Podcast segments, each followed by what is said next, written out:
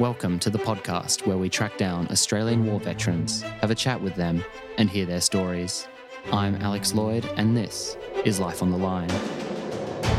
The single greatest sacrifice I've made is my family. There were a couple of public beheadings. In order to kill them, you've got to be a little bit angry. Not psychotic, but just angry. We could look down Frankfurt and see it on fire. Stuff blowing up everywhere. There will be no surrender. And then they had to fight an enemy in amongst We women and to the children point in in those you know, buildings. going to funerals I could quite never often. not go back. They were my friends and they felt like family. She did say, You've changed. soldier put everything on the line to help one of our blokes. Ted Carter was a World War II veteran of Tobruk, El Alamein, and New Guinea. Angus Horden interviewed Ted in April 2011, with me behind the camera, for the documentary miniseries for School and Country. Today we have a few clips from that interview.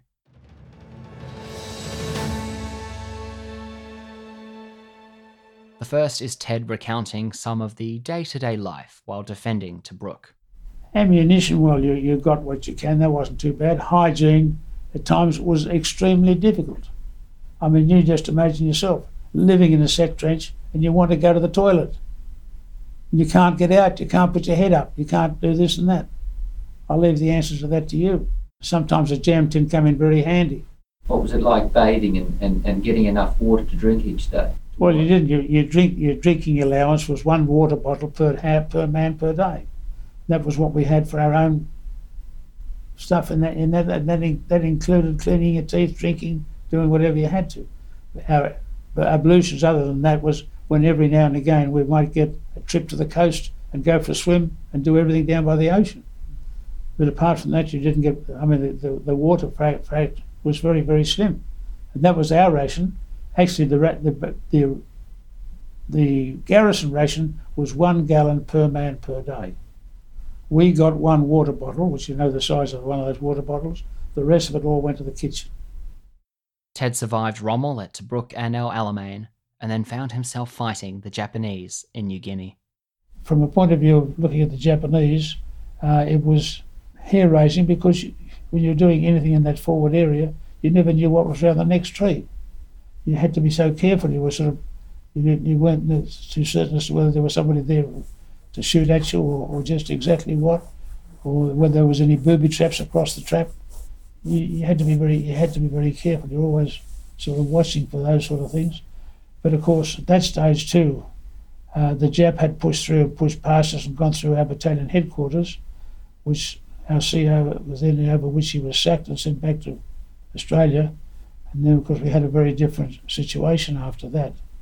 That created another thing. But by that stage too, also having done Tobruk, Alamein, and some of that all in forward areas. Tobruk were doing patrol work, some of it behind the German lines.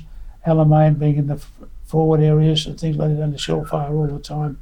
And then getting there, I suddenly found that I was losing control of my nerves. You couldn't control it, or I couldn't, and things like that. So, in that stage, then, then the battalion came back to Atherton Tablelands, and I was transferred down to Canungra as a as an instructor.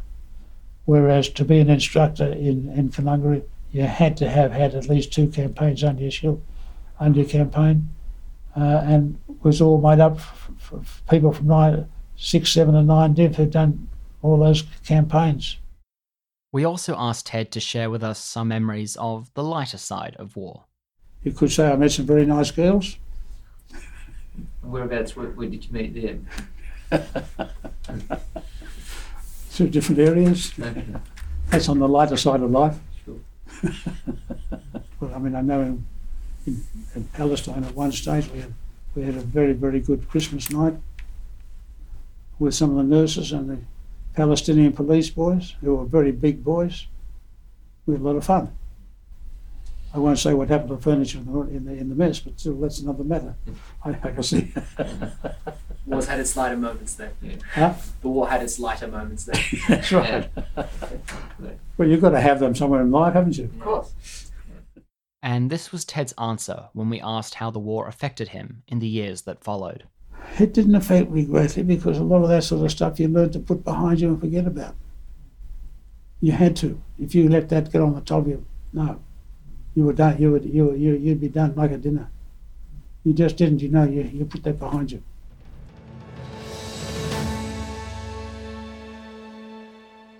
Ted would later write to us about the difficulties he faced after the war. He was likely an undiagnosed case of post traumatic stress.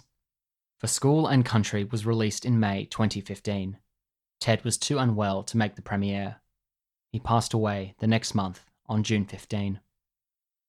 Find out more about Ted at forschoolandcountry.com. You can also get in touch by emailing podcast at lifeonthelinepodcast.com. Life on the Line is brought to you by Thistle Productions. Artwork by Big Cat Design, music by Dan Van Werkhoven.